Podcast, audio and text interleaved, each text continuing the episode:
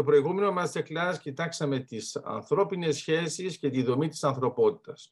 Άρα είδαμε πώς λειτουργεί αυτή η διασύνδεση, γιατί δεν είναι μόνο μια κλασική σύνδεση. Δεν είχαμε ενσωματώσει πάρα πολύ την ε, έννοια ε, του χρόνου μέσα σε αυτήν την τοποθέτηση και γι' αυτό μιλούσαμε για ανθρώπινες σχέσεις. Εδώ, όπως καταλαβαίνετε, θα μιλήσουμε και για ανθρώπινους δεσμούς, που σημαίνει διαχρονικές σχέσεις. Και θα μιλήσουμε βέβαια και για την πολυκυκλική υπερδομή της ανθρωπότητας. Άρα, αν θέλετε να δείτε την αναλογία, το πρώτο masterclass είναι σαν να κάναμε ειδική θεωρία και τώρα κάνουμε γενική θεωρία. Εντάξει. Όπως έχουμε στην ειδική θεωρία της σχετικότητας, έχουμε όλα τα στοιχεία εκτός από τη βαρύτητα και μετά βάζουμε τη βαρύτητα. Εμείς τώρα είχαμε όλα τα στοιχεία που μελετήσαμε για δύο ώρες, αλλά δεν βάλαμε πολύ τον χρόνο. Άρα φανταστείτε ότι είναι μια στατική κατάσταση και κοιτάζετε τα πράγματα. Έχετε επαφές, έχετε σχέσεις και μετά τι γίνεται όταν αποκτάμε πάχος χρόνου. Άρα επειδή μερικοί από εσάς και μερικές ε, γνωριζόμαστε αρκετά χρόνια τώρα, δεν είναι σαν να το ακούτε για πρώτη φορά. Για τους πιο νέους είναι λίγο πιο δύσκολο. Το πρώτο ερώτημα είναι πώς μιλάς σε έναν πιο νέο χωρίς να χρησιμοποιήσεις τεχνικές του παγόβουνου. Δηλαδή, πόσο ο άλλος νιώθει ότι μιλάς για πάχος. Ε, το κλασικό που γίνεται στο πανεπιστήμιο, συνήθως αυτό χρησιμοποιούν οι καθηγητές, είναι να ανεβάζουν το επίπεδο του λεξιλογίου και έτσι όλος καταλαβαίνει ότι μάλλον ο άλλος ξέρει και αυτός δεν ξέρει. Θα ήταν καλό να σκεφτείτε ότι στον χώρο της δασκαλίας εμείς κάνουμε το ανάποδο. Εμείς κατεβάζουμε το επίπεδο του λεξιλογίου, γίνεται πιο κατανοητό ακόμα και με ένα παιδί που μπορεί να είναι ένα δεκάχρονο, αλλά η δομή των λέξεων μέσα στην φράση είναι πιο περίπλοκη. Άρα ουσιαστικά τι κάνουμε, δεν μεταφέρουμε τη γνώση πάνω στις λέξεις για να φανεί τεχνητά ότι υπάρχει ένα γνωστικό επίπεδο, που είναι όλο, όλοι μας αυτό κάνουμε όταν είμαστε στην ειδικότητά μας, εντάξει. Ο καθένας μες στην ειδικότητά του χρησιμοποιεί ένα ειδικό λεξιλόγιο, το οποίο είναι ένα υπόβαθρο, πάνω στο οποίο για μένα είναι σαν σανίδα, πάνω στον ωκεανό. Βλέπετε. Άμα ξέρεις να κρατάς τη σανίδα σου, είσαι πάνω στον ωκεανό, δεν έχει σημασία το βάθος του ωκεανού. Εσύ είσαι πάνω στη σανίδα. Είπα σανίδα για να μην πω άλλη λέξη που έχει σχέση με το ειδικότητα του επιπλέον. Και η ιδέα ποια είναι, είναι ότι φανταστείτε τώρα ότι αντί να καθόμαστε πάνω στον ωκεανό, πάνω στη σανίδα, εμείς το πρώτο πράγμα που κάνουμε για να μιλήσουμε για χρόνο είναι να κάνουμε κατάδυση και πάμε στο βάθος της θάλασσας και απλώς περπατάμε. Εσείς τώρα θα μου πείτε, δηλαδή τελικά θα κάνουμε απλώς έναν περίπατο; Ναι. Ναι. Θα είναι ένας περίπατος όμως, αλλά μπορεί να είναι στα 2.000 μέτρα κάτω από το, την επιφάνεια της θάλασσας. Αλλά θα είναι πάλι περίπατος. Το θέμα είναι ότι θα αποκτά μια βαθύτητα. Και αυτό σας το λέω για ποιο λόγο. Όταν διαβάζουμε, ας πούμε, το έργο του Καμιού, είναι πολλοί που λένε το λεξιλόγιο είναι απλό. Ε, ναι, σωστό. Αλλά δεν λένε μόνο το λεξιλόγιο. Ενώ οι άλλοι έχουν ένα λεξιλόγιο που είναι πολύ ποκό, αλλά μετά όταν ακούτε τι λέτε είναι πολύ ρηχό. Δώστε μου ένα παράδειγμα από ανθρώπους που έχουν ένα πολύ υψηλό επίπεδο στο λεξιλόγιο και πολύ ρηχό επίπεδο στη νόηση, που είναι πολύ κλασικό, είναι πολιτική.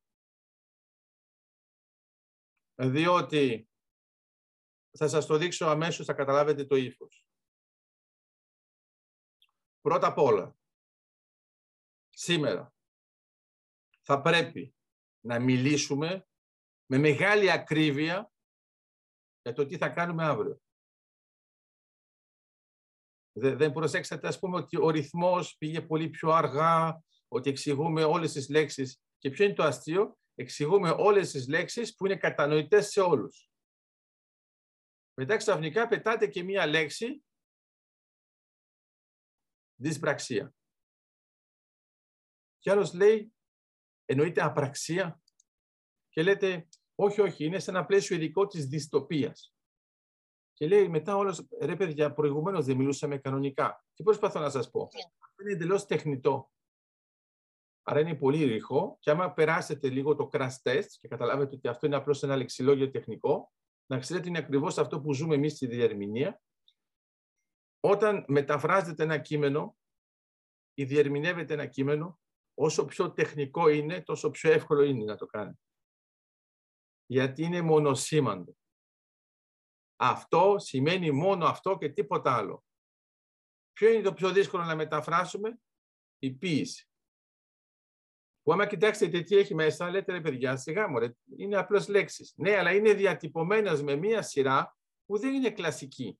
Και αυτό τώρα να το μεταφέρεις σε μια άλλη γλώσσα είναι δύσκολο. Άρα τελικά το πιο δύσκολο να μεταφράσουμε δεν είναι τα τεχνικά κείμενα, είναι τα λογοτεχνικά και βέβαια τα ποιητικά.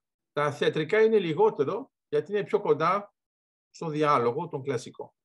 Άρα εδώ σε αυτό το masterclass ουσιαστικά θα απλοποιήσουμε το λεξιλόγιο, θα πάμε πιο κοντά σε τεχνικές του τύπου Chomsky στη γλωσσολογία και θα κοιτάξουμε πώς λειτουργούν τα πράγματα σε επίπεδο στοιχείων. Άρα, αν θέλετε να τα πούμε λίγο αναλογικά, είναι αντί να ονομάζετε όλα τα πράγματα όπως ξέρετε, μπορεί να πάρετε τα χημικά στοιχεία. Εντάξει, θα έχετε, ξέρω εγώ, 118 χημικά στοιχεία και θα λέτε ότι όλα τα άλλα είναι απλώς ένα μείγμα. Και θα χρησιμοποιείτε μόνο αυτό το λεξιλόγιο. Ε, θα είναι ένα λεξιλόγιο που θα είναι πιο απλό, θα είναι πιο ακριβές, θα πηγαίνει ακριβώς to the point αλλά είναι πολύ δύσκολο να το καταλάβει κάποιος που δεν το έχει χρησιμοποιήσει ποτέ. Άρα εμείς τώρα με το χρόνο, ε, όταν ας πούμε λέμε ο χρόνος, έχουμε την εντύπωση όλοι ότι ξέρουμε τι είναι ο χρόνος. Ε, άμα το ξέραμε όλοι τι είναι ο χρόνος, τότε γιατί περιμέναμε το Einstein για να καταλάβουμε τι είναι χωροχρόνος. Εντάξει. Δηλαδή 3.000 μαθηματικά χρόνια χωρίς χρόνο. Και μετά επανάσταση, γιατί μπαίνει ο χρόνος. Εμείς ακόμα και τώρα δεν είμαστε πεπισμένοι ότι ο χρόνος είναι εξάρτητος από το χώρο. Ενώ ξέρουμε ότι αυτό δεν λειτουργεί, ότι υπάρχει σχετικότητα. Άρα αυτό σημαίνει τι, ότι ο χρόνος δεν είναι τόσο γραμμικός όσο πιστεύουμε, δεν είναι απλώς ένα εξάρτημα, ε; είναι θεμέλιο. Άρα επειδή έχουμε και ανθρώπους που κόβουν και ράβουν, έτσι είναι Αθηνά. Ε, και ο Γιώργος, εντάξει, ο Γιώργος τα κάνει και λίγο διαφορετικά. Ε, η ιδέα ποια είναι, είναι φανταστείτε ότι βλέπετε ένα ολόκληρο κοστούμι και σας ρωτάτε στον δημιουργό, λες, αυτό πώς το σκέφτηκες; και σου απαντάει από το καπέλο. Πα! Τρως μια σφαλιάρα και λες, ε, όχι και το καπέλο ρε φίλε, όχι το, το Λέει το καπέλο. Είδα ένα καπέλο σε μια ταινία, ήταν του Παναμά και ήθελα να φτιάξω ένα κοστούμι που πάει με αυτό το καπέλο. Ε, το πιο κλασικό είναι να κοιτάσετε πρώτα το κοστούμι, άντι να φτάσετε μέχρι το γυλαίκο, να πείτε ότι είναι τριπλό, αλλά πού να σκεφτείτε ότι μπορεί να ξεκινήσει από το καπέλο. Ε, το καπέλο, αυτό που θα βγάλουμε σήμερα, είναι ο χρόνος. Δηλαδή, τελικά θα δούμε πώς η ανθρωπότητα ζει μέσα στον χρόνο πώς θα καταφέρει να ζει μέσα στον χρόνο ενώ είναι μειονότητα των κοινωνιών, μειονότητα που καταπατείται και πώς αντέχει μέσα στον χρόνο και παραμένει εδώ.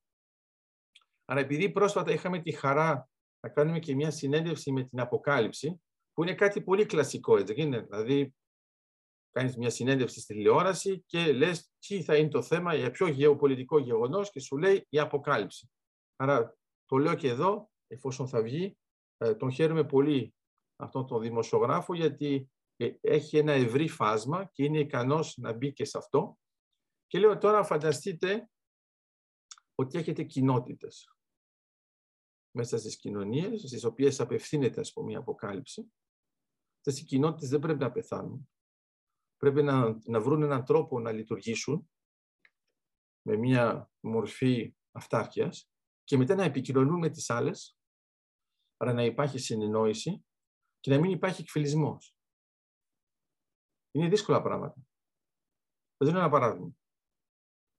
Έχετε μια παρέα. Εντάξει, αποφασίζετε, ξέρω εγώ, ότι κάθε Δευτέρα, όπως είχαμε το θέατρο της Δευτέρας, θα βρίσκετε με την παρέα σας και θα τα λέτε, ξέρω εγώ, σε ένα καφενείο, μια καφετέρια, τι να πω τώρα πιο, το πιο, σε ένα σκυλάδικο, πείτε ό,τι θέλετε.